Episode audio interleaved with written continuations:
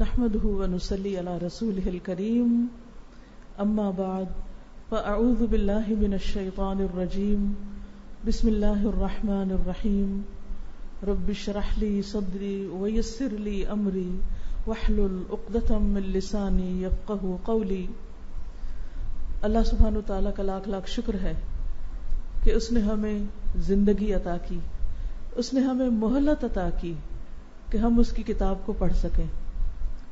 کسی انسان کے لیے مرتے وقت اس سے بڑی حسرت کیا ہو سکتی ہے کہ وہ دنیا سے جا رہا ہو اور اس نے اللہ سبحانہ و تعالیٰ کی کتاب سے نہ ہدایت حاصل کی ہو اور نہ ہی اس سے اس کی روح سرشار ہوئی ہو، اور وہ اس روحانی غذا کے بغیر ہی بھوکے پیاسے دنیا سے رخصت ہو رہا ہو.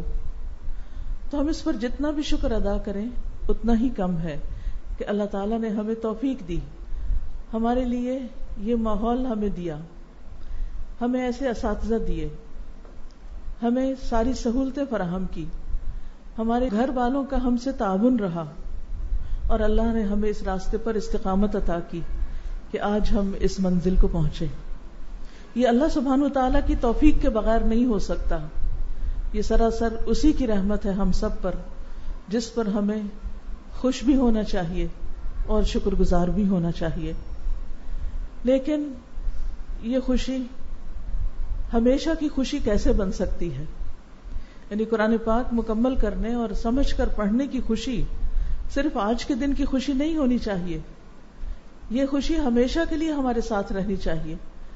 لیکن اس میں ہمیشگی کیسے آ سکتی ہے؟ یہ اسی صورت میں جب ہم اس کو مضبوطی سے تھامے رکھیں، یہ ہماری زندگی کا ایک حصہ ہو، ناگزیر حصہ. ہم اسے اپنے کھانے پینے کی ضرورت سے بھی زیادہ اہم ضرورت سمجھیں اور ہم اس راستے پر استقامت عطا کریں. اللہ سبحانہ وتعالیٰ سے دعا کرتے ہیں اور ہم کوشش کرتے ہیں کہ اللہ سبحانہ وتعالیٰ ہمیں اسی راستے پر جمائے رکھے اور اس پر استقامت عطا کرے، کیونکہ حقیقت یہ ہے کہ ان الذین قالوا ربنا اللہ ثم استقاموا تتنزل علیہم الملائکۃ الا تخافوا ولا تحزنوا وابشروا بالجنۃ التی کنتم توعدون نحن اولیاؤکم فی الحیاۃ الدنیا وفی الآخرہ ولکم فیہا ما تشتہی انفسکم ولکم فیہا ما تدعون نزلا من غفور رحیم. یقیناً جن لوگوں نے کہا کہ اللہ ہمارا رب ہے، پھر اس پر استقامت اختیار کی، یعنی اسی راہ پہ جم گئے، ان پر فرشتے نازل ہوتے ہیں اور ان سے کہتے ہیں نہ ڈرو اور نہ غمگین ہو، اور اس جنت کی خوشی بناؤ جس کا تم سے وعدہ کیا جاتا ہے. حقیقت یہ ہے کہ جب انسان قرآن مجید پڑھتا ہے تو اس سے اللہ تعالیٰ کی پہچان ہوتی ہے، اس پہچان کے ساتھ جو ایمان اور یقین انسان کو حاصل ہوتا ہے، اس سے دراصل انسان کے اندر ایک سکینت کی کیفیت ہوتی، ایک سرور حاصل ہوتا ہے، اس کو ایک خاص قسم کی لذت حاصل ہوتی ہے. اور پھر انسان اگر اس راستے پر استقامت اختیار کیے رکھتا ہے تو دنیا میں بھی اور آخرت میں بھی اللہ کے فرشتے انسان کے ساتھی، دوست اور مددگار بن جاتے ہیں، اور ہر مشکل مرحلے پر اس کو تسلی دیتے ہیں کہ نہ ڈرو، نہ غم کھاؤ، دکھی نہ ہو، ڈرنے کی بھی ضرورت نہیں، کسی فکر اور گھبراہٹ کی ضرورت نہیں، اور جنت کی خوشی مناؤ. وَأَبْشِرُوا بِالْجَنَّةِ، تو ایک بشارت، ایک خوشخبری اور ایک کامیابی کا دن آج ہے آپ کے لیے، اور ایک خوشخبری آخرت میں ہے اور وہ جنت کی صورت میں. تو مومن کو جنت سے پہلے دنیا میں کس چیز کے ساتھ خوشی نصیب ہوتی ہے، کیا چیز اس کے لیے خوشخبری کا باعث بنتی ہے؟ جب اس کو قرآن جیسی دولت حاصل ہوتی ہے. تو آج آپ سب کو خوشی منانی چاہیے. قل بفضل اللہ وبرحمتہ وبذلک فلیفرحوا هو خیر مما یجمعون. یہ قرآن ہر اس چیز سے بہتر ہے جسے لوگ جمع کر رہے ہیں، جسے لوگ سمیٹ رہے ہیں. حقیقت میں آج آپ کے لیے ایک ایکسائٹمنٹ کا دن ہے، ایک خوشی کا دن ہے، ایک اطمینان کا دن ہے، ایک اچیومنٹ کا دن ہے، ایک کامیابی کا دن ہے. اور اس کا صلہ اور اس کا بدلہ کیا ہے؟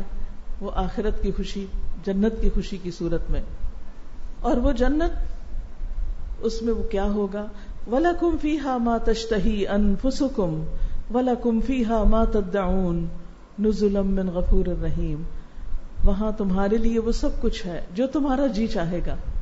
قرآن مجید پڑھنے کے بعد انسان سوچتا ہے کہ مجھ پہ کچھ پابندیاں لگ جائیں گی، یہاں کچھ چیزیں میں نہیں کر سکتا، میں اپنی مرضی کے کام نہیں کر سکتا، اپنی خواہشات کی تکمیل نہیں کر سکتا.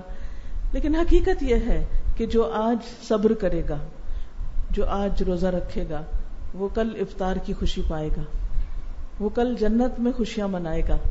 لیکن اگر آج آپ قرآن سے لا علمی کے ساتھ، جہالت کے ساتھ یہ زندگی بسر کرتے ہیں اور پھر آخرت میں اسی جہالت کے ساتھ اٹھتے ہیں، تو پھر کوئی خوشی خوشی نہیں، پھر خوشی کا امکان نہیں. لیکن اگر آج ہم اس قرآن کے مطابق اپنی زندگی بسر کرتے ہیں تو وہاں کیا کہا جائے گا؟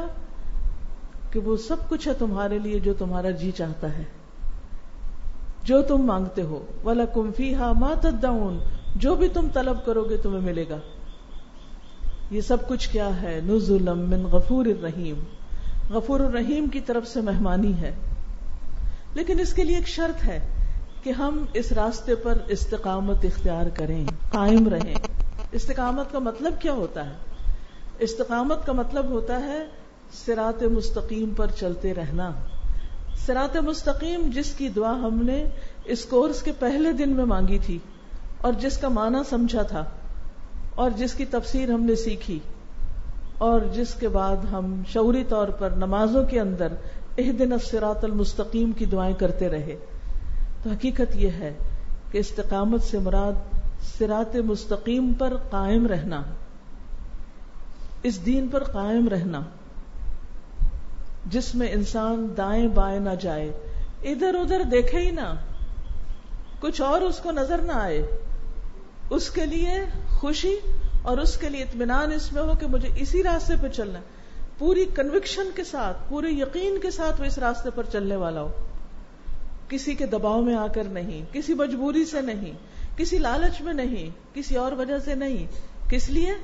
کہ یہی میرے رب کا دکھایا ہوا سیدھا راستہ ہے، یہی صراط مستقیم انعام یافتہ لوگوں کا راستہ ہے کہ جن پر اللہ کی رحمت اور اللہ کی نوازش اور ہدایت جیسی بہترین نعمت ہے.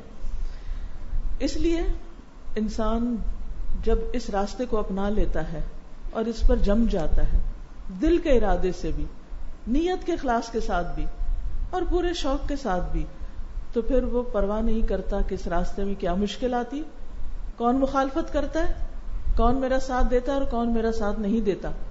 وہ سمجھتا ہے میری نجات اسی میں ہے، اس لیے مجھے اسی پر چلنا ہے، مجھے اس راستے کو، اس کام کو چھوڑ کر کہیں اور نہیں جانا، اس لیے کہ یہ میری نجات کا راستہ ہے. لیکن یاد رکھیے کہ اس راستے پہ چلنے کی پھر کچھ شرائط بھی ہیں. مثلاً اگر کوئی شخص کہے کہ میں اسی راستے پہ چل رہا ہوں لیکن اس کی نماز وقت پر نہیں، صبح وہ سوتے ہوئے نماز قضا کر دیتا ہے، تو کیا ایسا شخص استقامت اختیار کیے ہوئے صراط مستقیم پر ہے؟ کیا خیال ہے آپ کا؟ نہیں. جو شخص بندوں کے حقوق ادا نہیں کرتا، بندوں سے اچھے طرح معاملہ نہیں کرتا، اچھے اخلاق سے پیش نہیں آتا، کیا وہ صراط مستقیم پر ہے؟ نہیں. وہ شخص جو لوگوں کو لین دین میں دھوکہ دیتا ہے، غلط بیانی کرتا ہے، دوسروں کی عزتیں لوٹتا ہے، کیا وہ استقامت اختیار کیے ہوئے؟ کیونکہ قرآن نے تو ہمیں کیا سکھایا کہ ہم دوسروں کا احترام کریں. تو یاد رکھیے استقامت ان تمام اعمال کو شامل ہے جو ہمیں قرآن و سنت میں بتا دیے گئے، جن کی آپ نے تعلیم حاصل کی. ان تمام کاموں کو ساری زندگی کے لیے اختیار کرنا ہی دراصل استقامت ہے. اللہ سبحانہ و تعالیٰ نے اپنے نبی محمد صلی اللہ علیہ وسلم کو اس کا حکم دیا تھا. سورۃ ہود آیت نمبر ایک سو بارہ میں اللہ تعالیٰ فرماتے ہیں فَاسْتَقِمْ كَمَا أُمِرْتَ وَمَنْ تَابَ مَعَكَ وَلَا تَطْغَوْا إِنَّهُ بِمَا تَعْمَلُونَ بَصِيرٌ. پس تم ثابت قدم رہو جیسے تمہیں حکم دیا گیا ہے، اور وہ لوگ بھی جنہوں نے تمہارے ساتھ توبہ کی ہے، اور حد سے نہ بڑھو، بے شک جو کچھ تم کرتے ہو اللہ اسے خوب دیکھنے والا ہے، وہ خوب دیکھ رہا ہے. یعنی ہمارے سارے اعمال اللہ کی نظر میں ہیں. وہ دیکھ رہا ہے کہ ہم اس کتاب کے مطابق زندگی بسر کر رہے ہیں یا اس کو چھوڑ کر. یاد رکھیے سابقون بھی وہی ہیں جو اس راستے پر چلنے میں سبقت کرتے ہیں, آگے بڑھتے ہیں, یعنی جو نیکیوں پر نیکیاں کیے چلے جاتے ہیں. یعنی اس ایک سال میں آپ نے نیکیوں میں جو استقامت اختیار کی, جو سبقت کی, جو حاصل کیا, جن سیڑھیوں پہ آپ چڑھتے رہے ان سے واپس نہیں اترنا, بلکہ کیا کرنا ہے, ان سے آگے اوپر چڑھتے چلے جانا ہے. اور یاد رکھیے جب بھی انسان چڑھتا ہے, اوپر جانے کی کوشش کرتا ہے, تو اس کو مشقت ہوتی ہے, تکلیف پیش آتی ہے. تو اس لیے ہم سب کو موت تک اس راستے پر چلنا ہے. وَلَا تَمُوتُنَّ إِلَّا وَأَنْتُمْ مُسْلِمُونَ. ہماری موت اس حال میں آئے کہ ہم اللہ کے فرما بردار ہوں, اس کی نافرمانی نہ کر رہے ہوں. وَعْبُدْ رَبَّكَ حَتَّى يَأْتِيَكَ الْيَقِينَ.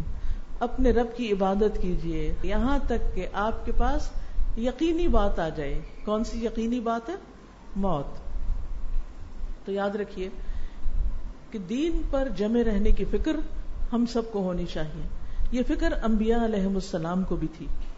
آپ دیکھیے انبیاء علیہ السلام میں سے حضرت ابراہیم علیہ السلام, جنہوں نے اپنے ہاتھوں بت توڑے تھے اور ان کا انکار کر کے آگ میں جانا گوارا کیا تھا, اتنی بڑی قربانی کی تھی انہوں نے, لیکن انہیں پھر بھی خوف لاحق رہتا تھا کہ کہیں میں یا میری اولاد دوبارہ اس میں نہ پڑ جائیں. تو انہوں نے کیا دعا مانگی؟ وَجْنُبْنِي وَبَنِيَّ أَن نَعْبُدَ الْأَصْنَامَ. اللہ مجھے بھی بچانا اور میری نسلوں کو بھی بچانا کہ ہم کہیں بتوں کی پوجا نہ کرنے لگیں. یعنی انہیں اپنی ذات پہ بھروسہ نہیں تھا, انہوں نے اللہ سے دعا مانگی. لہٰذا اس راستے پر استقامت کے لیے ہمیں کس کی ضرورت ہے؟ اللہ سبحانہ و تعالیٰ کی مدد کی ضرورت ہے اور دعائیں کرتے رہنے کی ضرورت ہے. اور آپ دیکھیے کہ ابراہیم علیہ السلام کی ساری قربانیوں کے باوجود کچھ ہی عرصے کے بعد آہستہ آہستہ لوگوں نے بت پرستی شروع کر دی, اور وہ بت اللہ کے گھر میں لا کے رکھ دیے, خانہ کعبہ کے اندر. اس سے آپ اندازہ لگا سکتے ہیں کہ کتنی جلدی شیطان انسان کو اپنے راستے پر لے جاتا ہے اور کس طرح وہ بھٹکاتا ہے. جن بتوں کی خاطر ابراہیم علیہ السلام نے اتنی بڑی قربانی کی اور پھر اپنا ملک وطن چھوڑ دیا اور اپنے بیوی بچے کو اتنی دور مکہ کی اس وادی میں لا بسایا جہاں کچھ بھی نہیں تھا, تاکہ بتوں کے سائے سے بھی بچ کر یہاں پر اللہ کا گھر بنائے اور یہاں اس کی عبادت کریں. لیکن آپ دیکھتے ہیں کہ کیا ہوا, وہیں پر پھر بت آ گئے. تو ہم سب کو اپنے بارے میں, اپنی نسلوں کے بارے میں, اپنے ساتھیوں کے بارے میں, اپنے دوستوں, سب کے بارے میں فکر مند ہونا چاہیے کہ کہیں ایسا نہ ہو کہ ہم قرآن پڑھنے کے بعد پھر واپس پلٹ جائیں, پھر ہم دنیا میں پڑ جائیں, پھر دنیا کی محبت ہمارے دل پہ گھر کر جائے, پھر دنیا کے چھوٹے چھوٹے فائدوں کی خاطر ہم اس کتاب کی تعلیم کو بھول جائیں. کہیں ایسا نہ ہو. یوسف علیہ السلام نے کیا دعا مانگی تھی جب انہیں سب کچھ مل گیا تھا؟ فاطر السماوات والارض انت ولی فی الدنیا والآخرہ توفنی مسلمن. یہ دراصل کیا استقامت کی دعا ہے, توفنی مسلمن, میری موت اسلام کی حالت میں ہو. انہوں نے یہ نہیں کہا میں تو مسلمان ہی ہوں, مسلمان ہی مروں گا, نہیں, میں جب فوت ہوں تو میں مسلمان ہوں, تیرا فرما بردار ہوں. وَأَلْحِقْنِي بِالصَّالِحِينَ, اور مجھے نیک لوگوں کے ساتھ ملا دے. اب دیکھیے ان کے پاس ایک طرح سے الٹیمیٹ پاور آ گئی تھی دنیاوی اعتبار سے, نبوت بھی تھی اور اس کے ساتھ ساتھ حکومت بادشاہت بھی تھی, لیکن اس کے باوجود اپنی ذات پر کچھ بھی بھروسہ نہیں تھا. تو اس لیے ہمیں بھی کبھی اپنے اوپر بھروسہ نہیں کرنا چاہیے کہ اب ہم قرآن مجید پڑھ چکے ہیں, ہم نیک بن گئے ہیں اور شاید ساری زندگی اسی طرح نیک رہیں گے. نہیں, آئندہ بھی اسٹرگل جاری رکھنی ہوگی, کوشش کرتے رہنا ہوگا. انسان تو لمحوں میں غافل ہو جاتا ہے, بھٹک جاتا ہے, خیالات انسان کو کہاں سے کہاں پہنچا دیتے ہیں. امام ابن تیمیہ کہتے ہیں کہ دعاؤں میں سب سے افضل دعا وہ ہے جو اللہ نے ہمیں سورۃ الفاتحہ میں سکھا دی ہے. کون سی دعا ہے وہ؟ اہدنا الصراط المستقیم, ہمیں سیدھا راستہ دکھا. کیونکہ اس میں بندوں کی دین اور دنیا دونوں کی اصلاح ہے, دونوں کی اصلاح کو جمع کرتی ہے یہ آیت. اہدنا الصراط المستقیم. دنیا کے کاموں میں بھی. یا اللہ ہمیں صحیح فیصلوں کی توفیق عطا فرما، صحیح ڈیسیژن لینے کی توفیق دے، صحیح راستے پہ ہم چلتے رہیں، کہیں ایسا نہ ہو کہ تھوڑا سا بھی موڑ دائیں بائیں مڑے اور ہم بہت دور جا پڑیں. اکثر ایسا ہی ہوتا ہے نا کہ ہم کہتے ہیں اچھا اب یہ بہت تھک گئے ہیں، ہم بہت کچھ پڑھ لیا ہے، تھوڑے دن ہم ریلیکس کر لیں، آرام کر لیں. نتیجہ کیا ہوتا ہے کہ اللہ کے رسول صلی اللہ علیہ وسلم کو یہی حکم دیا گیا تھا کہ جب نبوت کے کاموں کی تکمیل ہو جائے تو اس کے بعد آپ ہالیڈیز پہ چلے جائیں کہیں.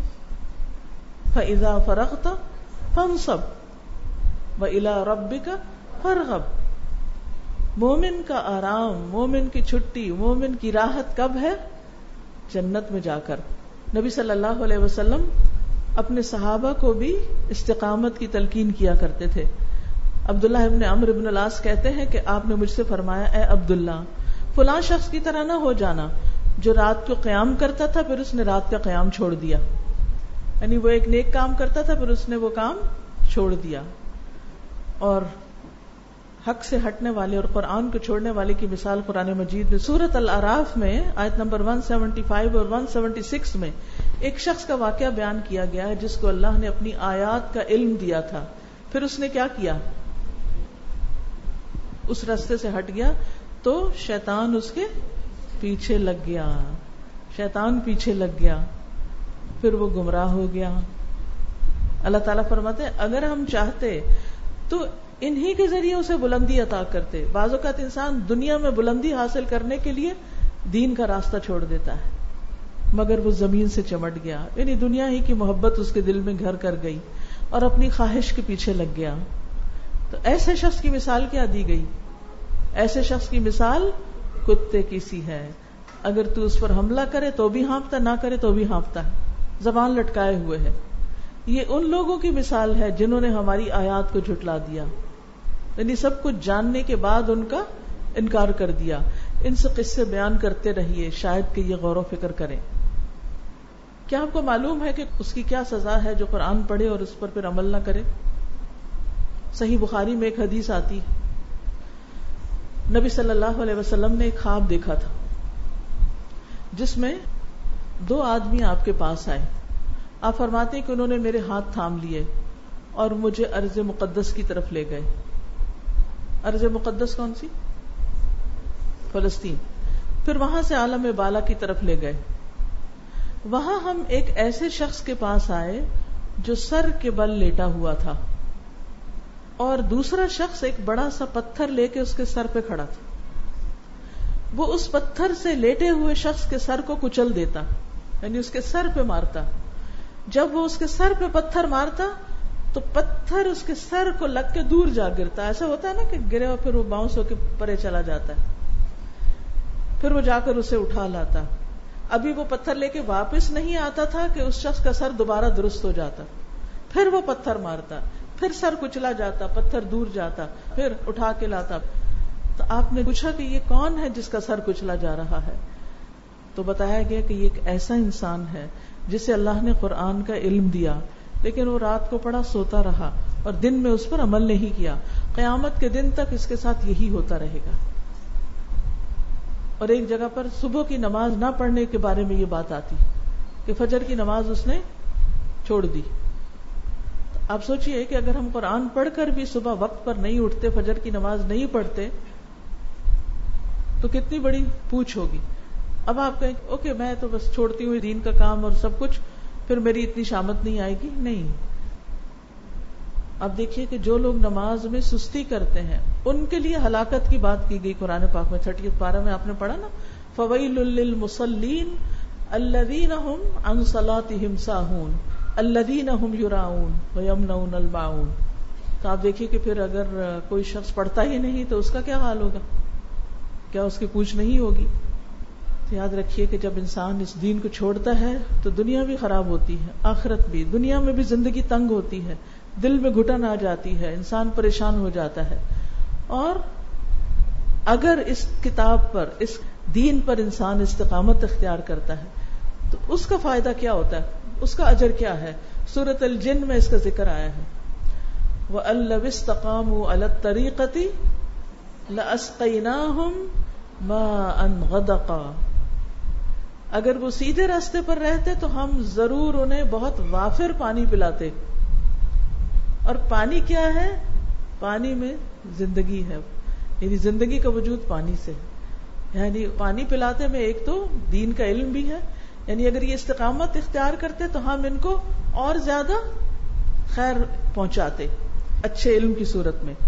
اور اس میں دنیا کی نعمتیں بھی ہیں، کیونکہ دنیا کی مثال بھی دی گئی بارش سے، علم میں وحی کی مثال بھی دی گئی.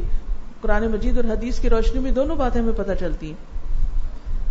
لیکن یہ ہے کہ جب کوئی شخص اس راستے کو چھوڑ دیتا ہے تو پھر اس کے لیے وعدے نہیں رہتے.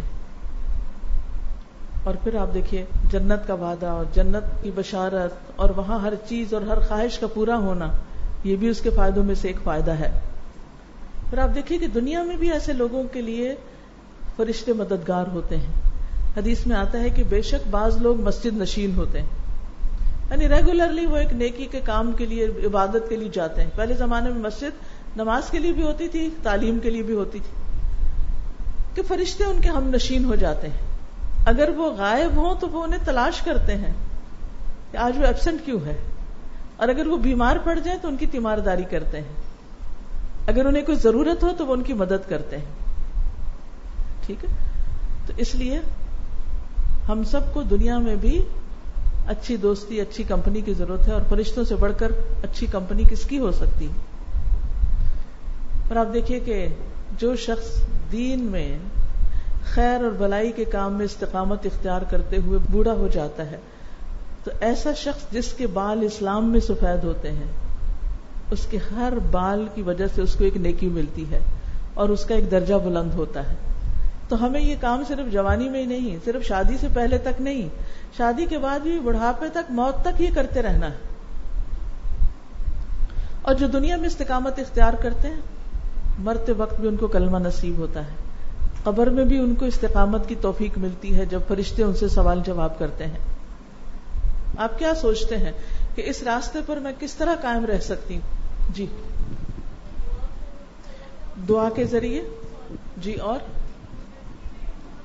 سب سے پہلے قرآن کو مضبوطی سے پکڑ کر، اس کتاب کے ساتھ تعلق قائم رکھ کے.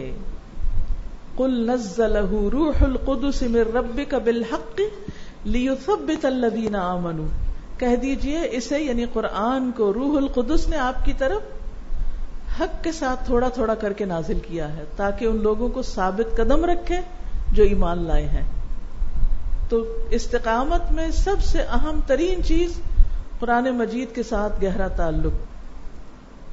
وہ حدیث یاد ہوگی آپ کو، صحیح ابن حبان کی ہے کہ بے شک یہ قرآن ایک رسی ہے جس کا ایک کنارہ اللہ کے ہاتھ میں اور دوسرا کنارہ آپ کے ہاتھ میں ہے.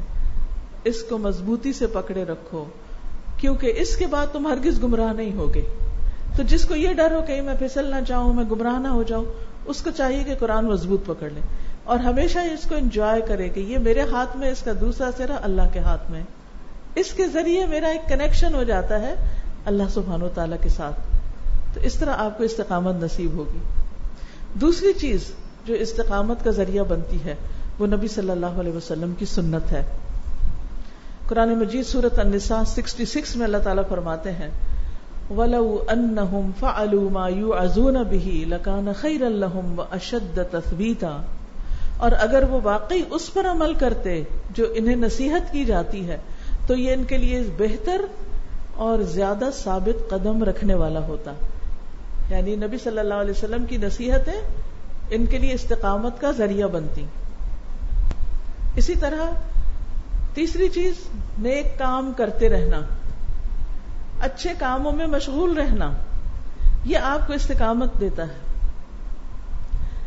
پھر گناہوں سے بچتے رہنا، کیونکہ جب انسان گناہ کرتا ہے تو دل پہ سیاہ نقطہ لگ جاتا ہے اور انسان غافل ہو جاتا ہے. جب دل اندھیرا ہوتا ہے تو کچھ کیا نہیں جاتا، لیکن جب انسان گناہوں سے بچتا ہے تو کیا ہوتا ہے؟ گناہوں سے بچتا ہے تو دل روشن رہتا ہے. تو گناہوں سے بچنے کی شعوری کوشش، خاص طور پر فتنوں سے بچ کے رہنا، ایسے ماحول، ایسی جگہوں، ایسی چیزوں سے بچ کے رہنا جو انسان کو فتنے میں مبتلا کرتے ہیں. پھر ہے اللہ کے راستے میں لگے رہنا، والذین جاہدوا فینا لنہدینہم سبلنا. وہ لوگ جو ہمارے راستے میں جد و جہد کرتے ہیں ہم ضرور انہیں اپنے راستے دکھائیں گے. آپ اگر دین کا کام کرتے رہیں گے, کہیں نہ کہیں دین والوں کے ساتھ جڑے رہیں گے اور اس کام میں کوشش کریں گے, اسٹرگل کریں گے, تو آپ اس راستے پر جمے رہیں گے. جب آپ دین کا کام چھوڑ دیتے ہیں تو پھر انسان کے اندر سستی آتی ہے, پھر دنیا کی محبت دل میں آنے لگتی ہے, پھر پورے دل کو پکڑ لیتی ہے, پھر انسان اپنا راستہ ہی بدل لیتا ہے, سب کچھ تبدیل ہو جاتا ہے, دن کی روٹین تبدیل ہو جاتی ہے, راتیں تبدیل ہو جاتی ہیں, لباس تبدیل ہو جاتا ہے, گفتگو کا سٹائل تبدیل ہو جاتا ہے, لین دین کے معیار تبدیل ہو جاتے ہیں, پورے لائف سٹائل چینج ہو جاتا ہے جب انسان اس قرآن کو چھوڑ دیتا ہے. تو اس راستے میں لگے رہیے, محنت کرتے رہیے, اور اس راستے میں لگنے کے لیے علم چاہیے. لہذا استقامت کے لیے, اس راستے میں کام کرنے کے لیے علم حاصل کرتے رہیے, ایک کے بعد ایک چیز سیکھتے رہیے. آپ بے شک دنیا کا جا کر کچھ اور پڑھنا چاہتے ہیں, پڑھیے, لیکن اس کام کو, اس دین کی تعلیم کو بالکل چھوڑ نہ دیجیے. اگر آپ صبح میں کالج یونیورسٹی جا رہے ہیں تو شام میں قرآن کی کلاس میں جائیے. اگر تجوید ویک ہے تو اس کو مضبوط کیجیے. اگر حدیث نہیں پڑھی ابھی ساری تو اس کو پڑھیے. اگر آپ سمجھتے ہیں کہ مزید شارٹ کورسز کرنے ہیں تو وہ کریے. اگر روز نہیں کر سکتے تو ہفتے میں چار دن کیجیے, تین دن کیجیے, دو دن کیجیے, ایک دن کیجیے, لیکن اس کو یکسر نہیں چھوڑنا. اب آپ میں سے ہر شخص یہ دیکھے کہ اس نے اپنے آپ کو کہاں باندھنا ہے, کہاں جوڑ کے رکھنا ہے, کہاں لگانا ہے. پھر اسی طرح آپ دیکھیے کہ انسان جب علم کی مجلس میں بیٹھتا ہے نا, کچھ نہ کچھ وہاں سے لے کے اٹھتا ہے, نامراد نہیں ہوتا.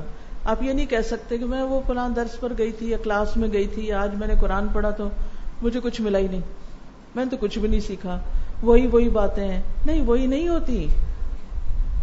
قرآن ہمیشہ ہمارے دلوں پر اس طرح اثر کرتا ہے کہ ایمان تازہ ہو جاتا ہے اور وہی بات ایک اور طرح سمجھ آتی. پھر اسی طرح انسان جو کچھ سیکھے اس پر عمل کرے, عمل سے استقامت آتی ہے,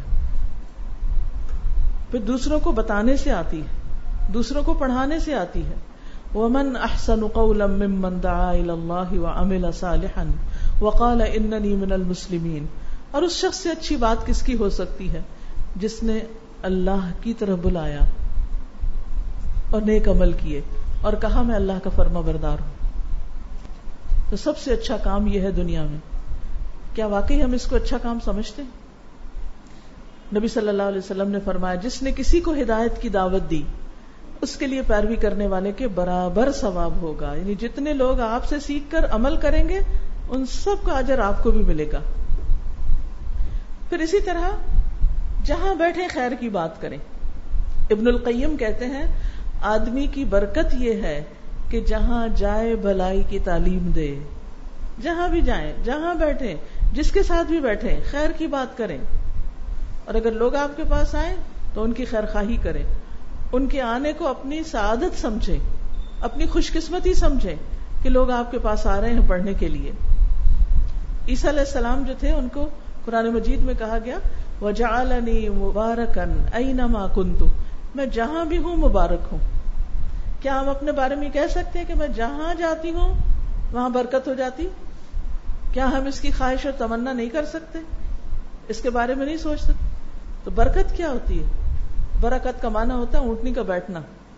تو برکت ہوتی ہے خیر کثیر پھیلنا, یعنی میں جہاں بھی جاؤں مجھ سے خیر ہی خیر پھوٹے. اب جہاں جاؤں سے مراد کیا ہے؟ جہاں جاؤں سے مراد ہی کسی رشتے دار کو وزٹ کرنے جاؤں, بازار میں جاؤں, کسی تعلیمی ادارے میں جاؤں, کالج میں جاؤں, یونیورسٹی میں جاؤں, کسی پروفیشنل ڈگری میں جاؤں, جاب پر جاؤں, کہیں بھی جاؤں خیر ہی خیر پھیلاؤں, میری ذات سے لوگوں کو فائدہ ہی فائدہ پہنچے. شادی ہو کر سسرال جاؤں, ایک ملک سے دوسرے ملک جاؤں, شادی کے بعد بچیاں ایک شہر سے دوسرے یا ایک علاقے سے دوسرے, ایک گھر سے دوسرے گھر میں تو جاتی ہیں نا. آپ دیکھیے کچھ بچیوں کے آنے سے گھروں میں بڑی برکت ہو جاتی ہے اور کچھ کے آنے سے نحوست ہو جاتی, وہ پہلی بھی جاتی ہے. اب سوچئے کہ آپ کا ایمان اور اخلاق کیسا ہے کہ جہاں آپ جائیں گی وہاں آپ سے برکت ہوگی یا نہیں. برکت ہوگی تو اس کا مطلب کیا, آپ سب کے لیے خوشی کا باعث ہوں گے اور پھر آپ کی زندگی میں بھی خوشی ہوگی. اور نحوست کیا ہے کہ جہاں گئے وہاں پھوٹ پڑ گئی, لڑائی جھگڑے ہو گئے, فتنہ فساد پھیل گیا, یا آپ کی وجہ سے. اور آپ کی وجہ سے یہ نہیں کہ کوئی سات چیز لگی ہوئی تھی جو یہاں بیٹھے تو اس سے کوئی گندگی پھیل گئی, نہیں. یہ انسان کا اخلاق ہوتا ہے, انسان کا رویہ ہوتا ہے, انسان کا احساس ذمہ داری ہوتا ہے. جب آپ کہیں پر بھی ہوتے ہیں اور آپ اپنی ذمہ داریوں کو صحیح طور پر پورا کرتے ہیں, ماں کی حیثیت سے, بہن کی حیثیت سے, بیٹی کی حیثیت سے, استاد کی حیثیت سے, کسی آفس میں کام کی حیثیت سے, جب آپ اپنی ذمہ داری پوری کرتے ہیں تو اس سے پھر دوسرے لوگ آپ کے عمل سے بھی سیکھتے ہیں, ان کو خیر پہنچتے ہیں, وہ آپ کو خیر پہنچاتے ہیں. لیکن جب آپ دوسروں کو فائدہ نہیں پہنچاتے, دوسروں کی کیئر نہیں کرتے, تو پھر کیا ہوتا ہے, وہ بھی چھوڑ دیتے ہیں. پھر اسی طرح استقامت کے لیے اور خیر و برکت کا باعث بننے کے لیے اپنے وقت کی قدر و قیمت کرنی ہے, وقت ضائع نہیں کرنا. ابن القیم کہتے ہیں کہ وقت کا ضائع کرنا کیا ہے, دل کو خراب کرتا ہے. وہ کہتے ہیں ہر وہ مصیبت, اب ذرا غور سے سنیے, ہر وہ مصیبت جو بندے کے پاس آتی ہے اس کا سبب وقت کا ضائع کرنا اور دل کا خراب ہونا ہے. ہر مصیبت کا سبب کیا ہے, وقت کا ضائع کرنا اور دل کا خراب ہونا. اور پھر انسان جب اسی حال میں اللہ کے پاس واپس جاتا ہے زندگی ضائع کر کے, تو کیا ہوتا ہے, اللہ کے ہاں اس کا مرتبہ اونچا ہوتا ہے کہ نیچا, نیچا درجے بلند ہوتے ہیں یا کم ہوتے ہیں, کم ہوتے ہیں.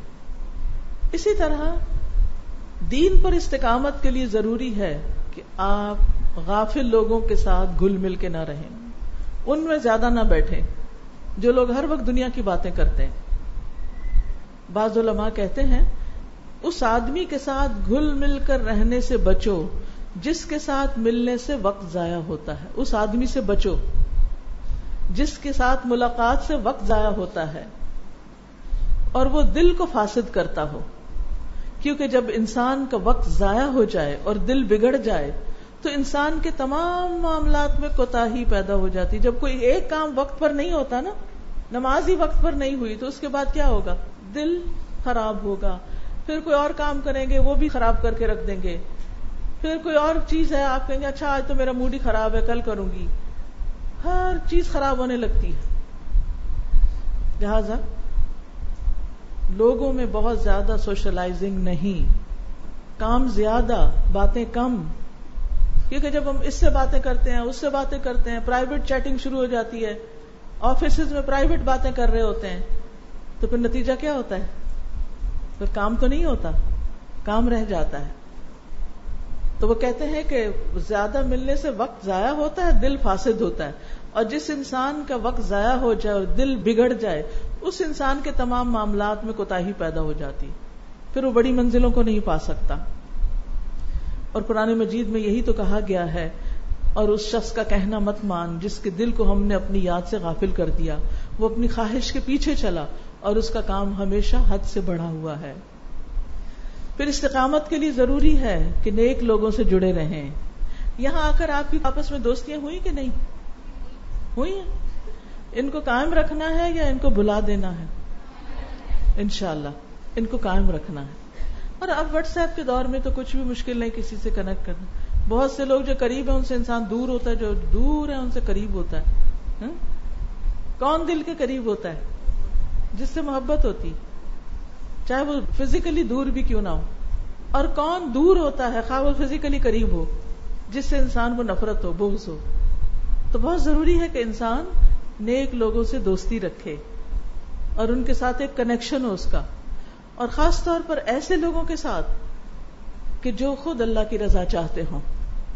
نبی صلی اللہ علیہ وسلم کو حکم دیا گیا, وَاصْبِرْ نَفْسَكَ مَعَ الَّذِينَ يَدْعُونَ رَبَّهُمْ بِالْغَدَاةِ وَالْعَشِيِّ يُرِيدُونَ وَجْهَهُ وَلَا تَعْدُ عَيْنَاكَ عَنْهُمْ تُرِيدُ زِينَةَ الْحَيَاةِ الدُّنْيَا وَلَا تُطِعْ مَنْ أَغْفَلْنَا قَلْبَهُ عَنْ ذِكْرِنَا وَاتَّبَعَ هَوَاهُ وَكَانَ أَمْرُهُ فُرُطًا. اور آپ اپنے کو ان لوگوں کے ساتھ روک کر رکھے جو اپنے رب کو پہلے اور پچھلے پہر پکارتے ہیں اور اس کا چہرہ چاہتے ہیں, اللہ کا چہرہ چاہتے ہیں, ان کے ساتھ رہیے. یہ کس کو کہا جا رہا ہے؟ نبی صلی اللہ علیہ وسلم کو.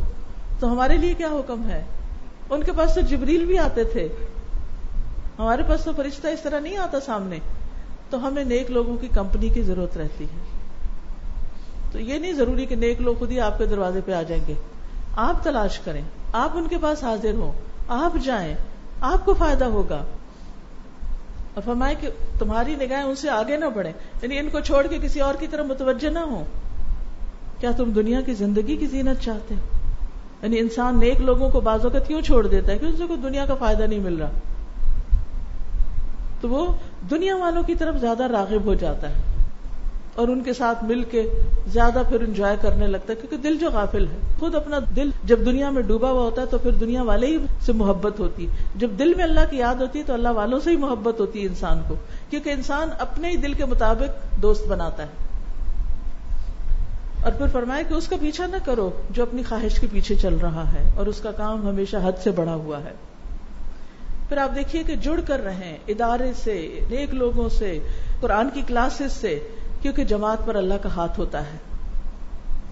رسول اللہ صلی اللہ علیہ وسلم نے فرمایا تم جماعت کو لازم پکڑو, بھیڑیا ہمیشہ دور رہنے والی اکیلی بکری کو کھا جاتا ہے. اگر آپ سب سے کٹ گئے نا, ابھی تو میری شادی ہوئی ہے, ابھی تو میں نے سسرال کی خدمت کرنی ہے, ابھی تو میں ان کے ساتھ رہوں گی, ان کو راضی کروں گی, اور راضی کرتے کرتے کرتے زندگی بیت جاتی اور پھر وہ راضی پھر بھی نہیں ہوتے, کیونکہ ہم نے اللہ کو راضی کرنے کی فکر نہیں کی.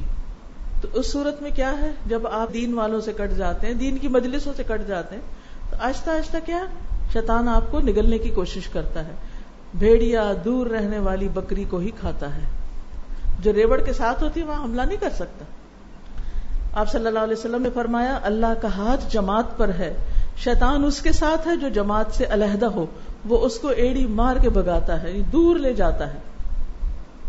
پھر استقامت کے لیے ہمیں ایمان پہ مددگار ساتھی تلاش کرنا ہے. جب شادی کریں تو اس وقت بھی یہ ضرور دیکھیں کہ آپ کے ایمان کا کیا ہوگا, صرف دنیا نہ دیکھیں, دین دیکھیں. پھر اس کے بعد یہ کہ اپنا محاسبہ کرتے رہیں, اپنے آپ کو چیک کرتے رہیں کہ میں کیا کر رہی ہوں, کیا میں صحیح رستے پہ چل رہی ہوں یا نہیں. وَلْتَنْظُرْ نَفْسٌ مَّا قَدَّمَتْ لِغَدٍ, ہر شخص کو دیکھنا چاہیے وہ کل کے لیے کیا تیار کر رہا ہے. پھر اگر ایمان کم ہوتا محسوس ہو تو اس کی فکر کریں. نبی صلی اللہ علیہ وسلم نے فرمایا ایمان تمہارے پیٹوں میں اس طرح پرانا ہو جاتا ہے جس طرح کپڑا پرانا ہو جاتا ہے, سو تم اللہ سے سوال کیا کرو کہ وہ تمہارے دلوں میں ایمان کی تجدید کرے. پھر عبادات کے لیے وقت نکالنا, نماز وقت پر, اذکار صبح شام کی بالکل نہیں چھوڑنا.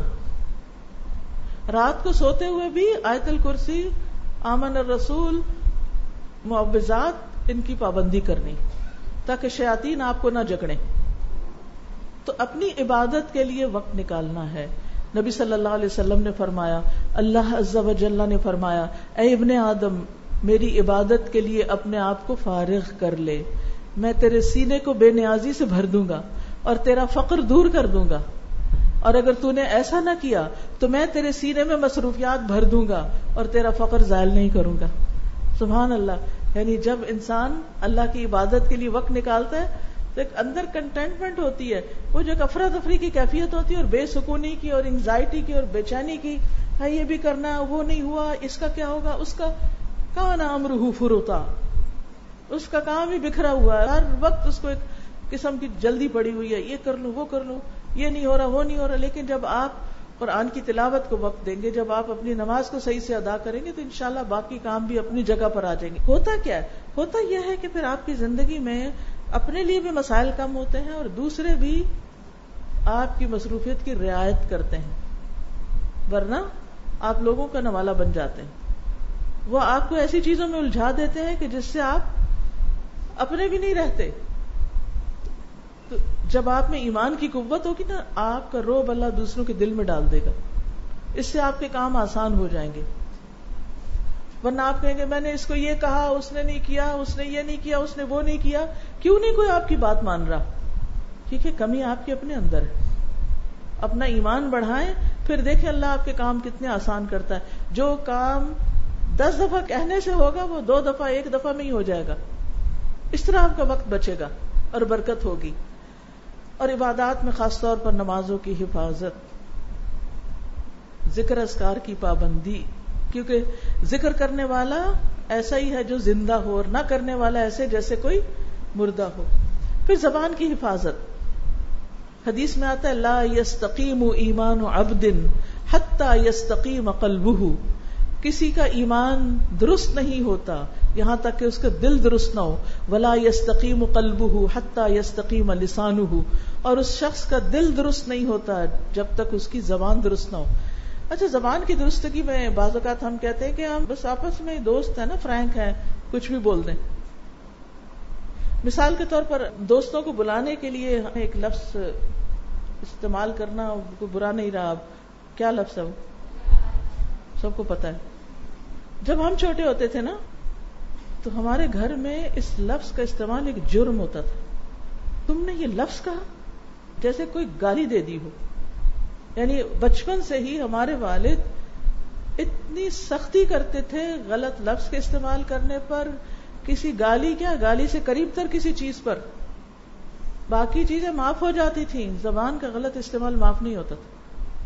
اتنا ڈرایا تھا کہ اگر تم نے چپکے سے بھی کہیں باہر کہیں کسی کو بھی کوئی گالی دی تمہاری قبر میں ایک سانپ پیدا ہوگا. اور ہم اتنا ڈرتے تھے کہ کہیں بھی دل میں بھی ایسا لفظ نہیں بولنا. آج آپ دیکھیں کہ ہم دین پڑھ کے بھی گھٹیا قسم کے لفظ جو ہیں ان کو زبان پہ ایسے لے آتا جیسے کوئی بات نہ ہو. دین پڑھنے والوں کی زبان بڑی ستھری ہوتی ہے. دین کے نمائندوں اور دین کی تبلیغ کرنے والوں کی زبان پر غلط لفظ یا گندے لفظ نہیں ہوتے, یا بازاری لفظ نہیں ہوتے, عوامی لفظ نہیں ہوتے. وہ زبان کا استعمال اچھے طریقے سے کرتے ہیں. اب مثلا کسی کو کہہ دینا کیا تم نخرے کر رہی ہو, اچھا لفظ ہے, اس کے تو بڑے نخرے, کیا یہ اچھا لفظ ہے؟ آپ بتائیے, ہو سکتا ہے آپ محسوس ہی نہ کریں اس میں کیا قباحت ہے, کیونکہ ہمارے اندر سے وہ احساس ختم ہو گیا نا. یعنی ایک وقت تھا جیسے انڈو پاک کے مسلمان بھی, ان کے گھروں میں جو تہذیب تھی وہ تہذیب کیا تھی کہ اپنی زبان درست رکھنی.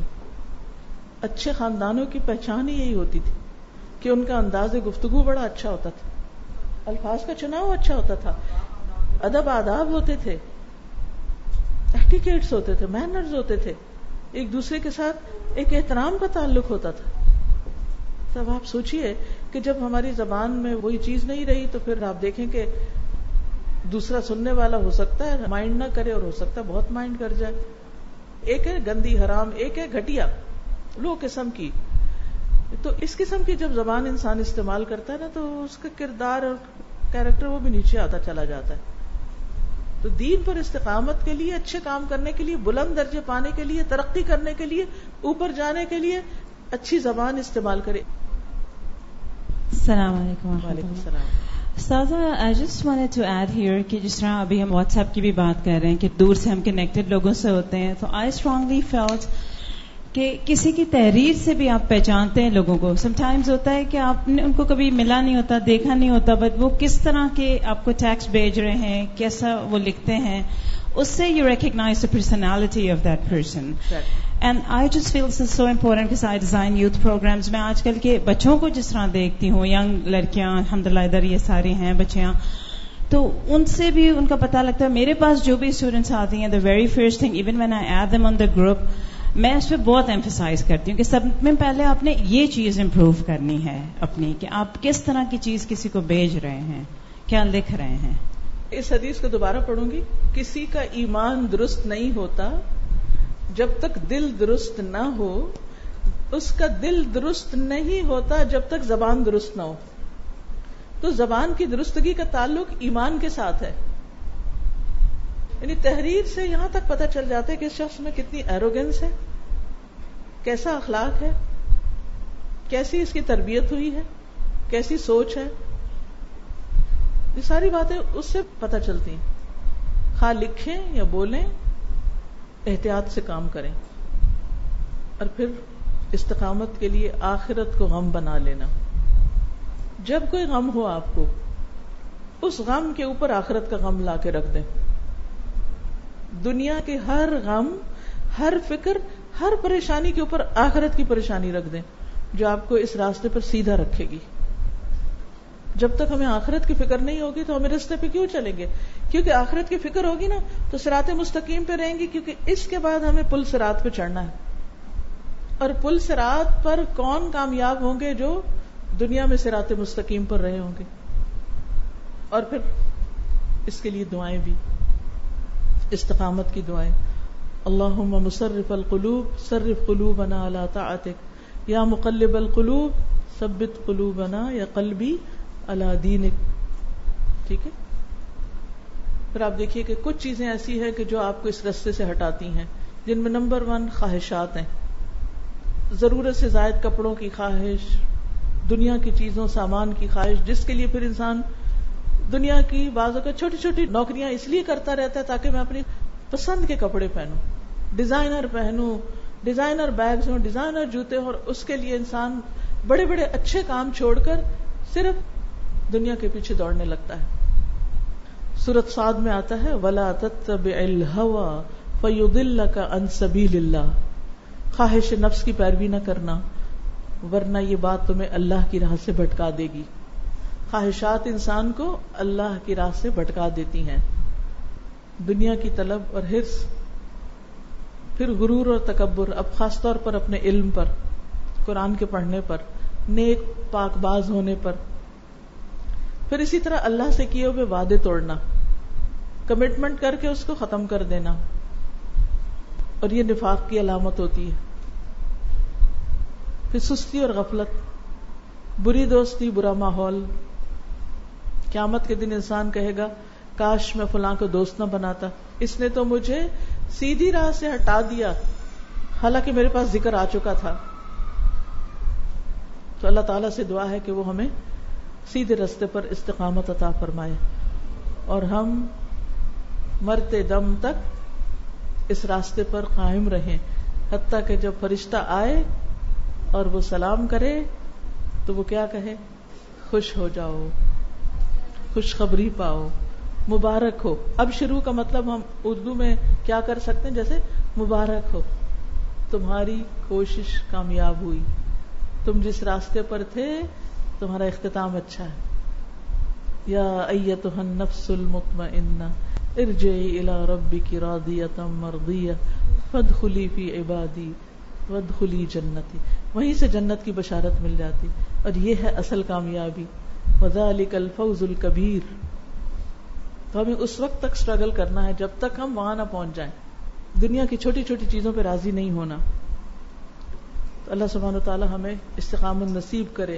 ربنا لا تزغ قلوبنا بعد اذ ہدیتنا وہب لنا من لدنک رحمۃ انک انت الوہاب فاطر السماوات والارض انت ولی فی الدنیا والآخرہ توفنی مسلما والحقنی بالصالحین ربنا افرغ علینا صبرا وتوفنا مسلمین اللہم توفنا مسلمین وأحينا مسلمين وألحقنا بالصالحين غير خزايا ولا مفتونين يا مقلب القلوب ثبت قلوبنا على دينك اللهم لك أسلمت وبك آمنت وعليك توكلت وإليك أنبت وبك خاصمت اللهم إني أعوذ بعزتك لا الہ الا انت ان تضلنی انت الحی الذی لا یموت والجن والانس یموتون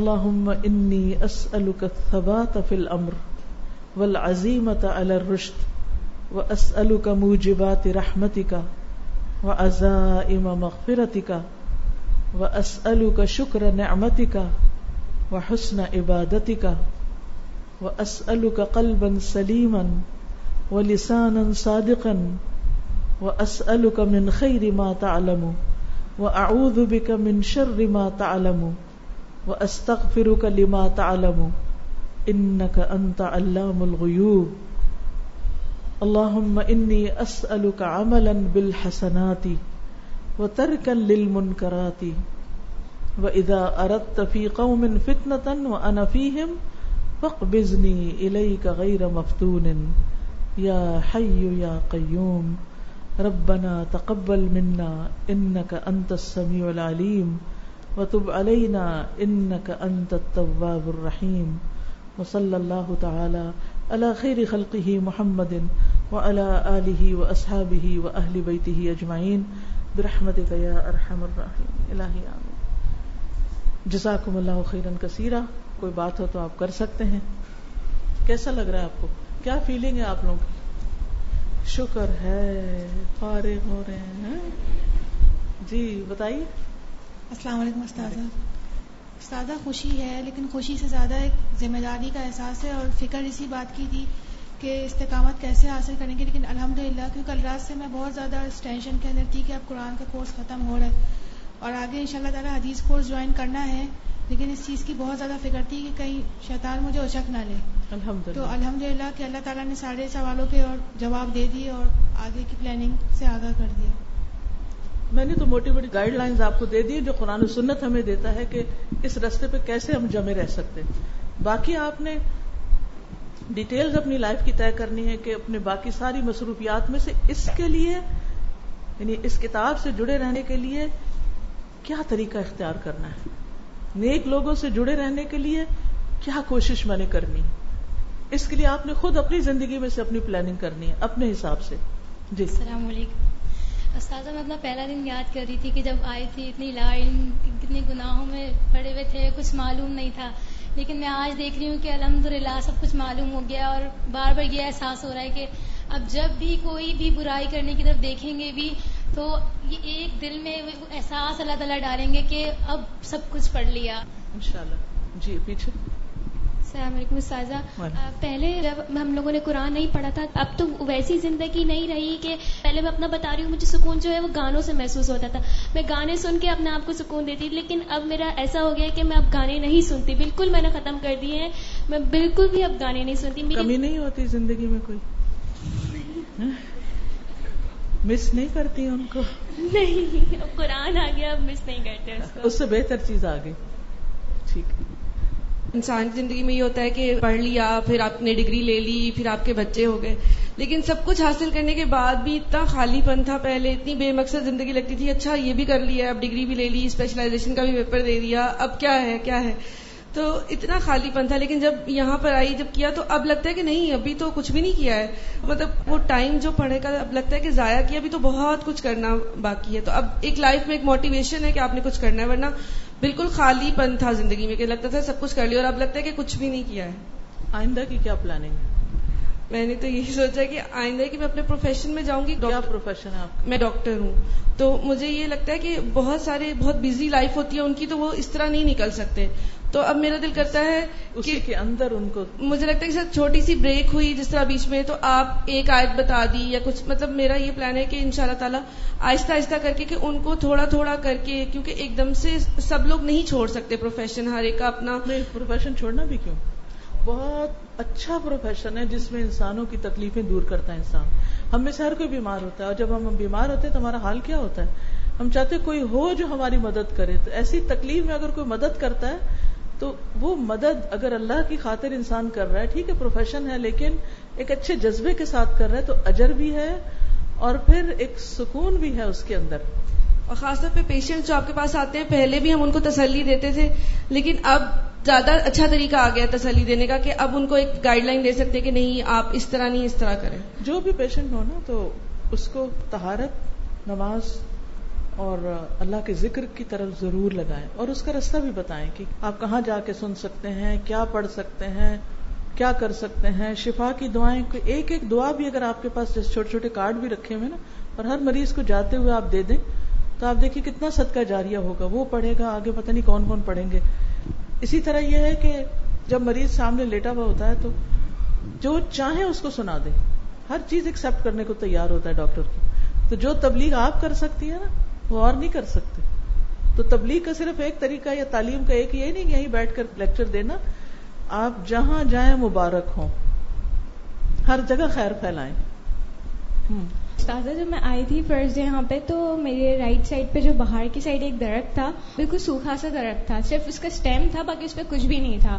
اور جب میرے رائٹ سائڈ پہ یہ پورا گارڈن تھا, تو میں نے جب باہر دیکھا تو میں نے کہا یہ میں بالکل اس درخت کی طرح آئی ہوں کہ میں ہوں تو انسان ہی, لیکن میرے اوپر کچھ بھی نہیں ہے, خالی ہوں.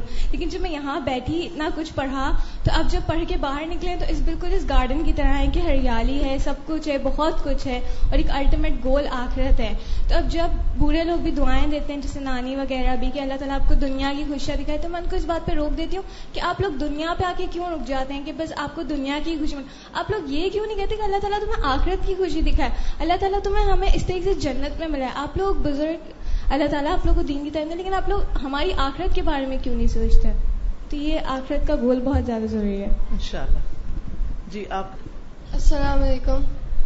وعلیکم السلام. جب میں یہاں پہ آئی تھی تو مجھے ایسما کا پرابلم ہے, تو سوچ رہی تھی کہ میں کیسے کروں گی یہ کورس, لیکن پھر کورس کے دوران بہت بار ایسا ہوتا تھا کہ کبھی مجھے جلدی جانا پڑتا تھا, کبھی میں لیٹ ہو جاتی تھی, اور کبھی مجھے کافی چھٹیاں بھی کرنی پڑتی تھی اس کی وجہ سے. لیکن الحمدللہ اللہ سے دعا کی اور بہت سب نے سپورٹ کیا, تو آج میرا کورس الحمدللہ ختم ہو گیا ہے, ورنہ مجھے لگتا نہیں تھا کہ میں کر پاؤں گی. جزاکم اللہ خیراً. اللہ تعالیٰ آپ لوگ کو خوش رکھے اور اس دین پر استقامت دے اور بہت برکتوں سے نوازے, اور آپ کے ٹیچرز اور جنہوں نے آپ پر محنت کی ہے ان سب کو بہترین جزائے خیر عطا کرے. سبحانک اللہم و بحمدک, اشہد ان لا الہ الا انت, استغفرک و اتوب الیک. السلام علیکم و رحمۃ اللہ وبرکاتہ.